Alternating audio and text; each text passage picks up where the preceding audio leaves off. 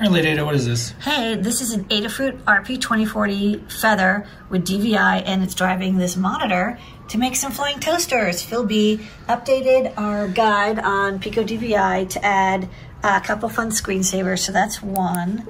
And then let's load up.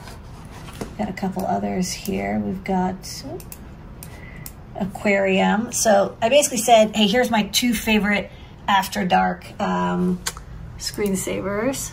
Hold on, it's loading up. And then give it a second. It's like thinking, thinking. And then aquarium. I love this cool. because it was just like fish and it was uh, pretty chill and peaceful. There's also um, a very cool Max Headroom demo um, starring uh, JP. TV host. Uh, but you can customize it with your own graphics as well. So check out the RP2040 DVI Feather. You can drive monitors really easily in Arduino in the Adafruit shop.